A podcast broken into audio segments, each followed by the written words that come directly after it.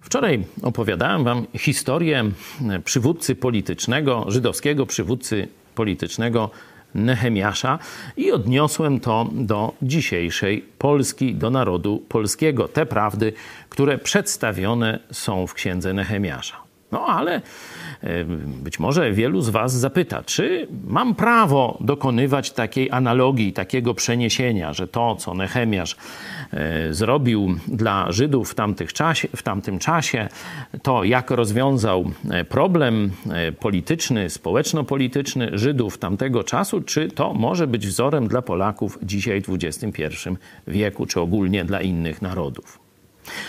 Warto w tym momencie zadać sobie pytanie, do czego Bóg wybrał Żydów?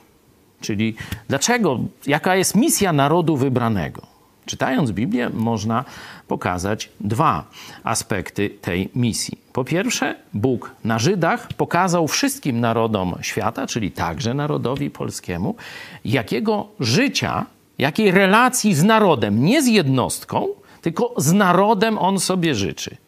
Jak Bóg chce żeby zachowywały się narody, jak chce im błogosławić, czyli dawać dobrobyt, szczęście, powodzenie, i jak Bóg zachowuje się w stosunku do narodów, które zaczynają go lekceważyć, odwracają się od niego i tak dalej. W 17 rozdziale dziejów apostolskich jest to również opisane. Czyli to jest pierwszy cel, że mamy jak gdyby taki naród wzorcowy i on pokazuje, na jego przykładzie Bóg pokazuje relację Bóg-naród. Nie?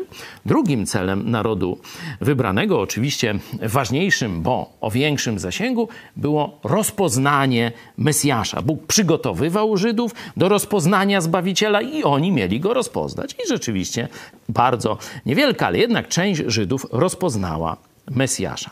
Na tej podstawie więc, że naród żydowski jest narodem wzorcowym, jeśli chodzi o relacje z Bogiem, wszystkie inne narody mogą czerpać z tego, co jest w Starym Testamencie, czyli w historii narodu żydowskiego.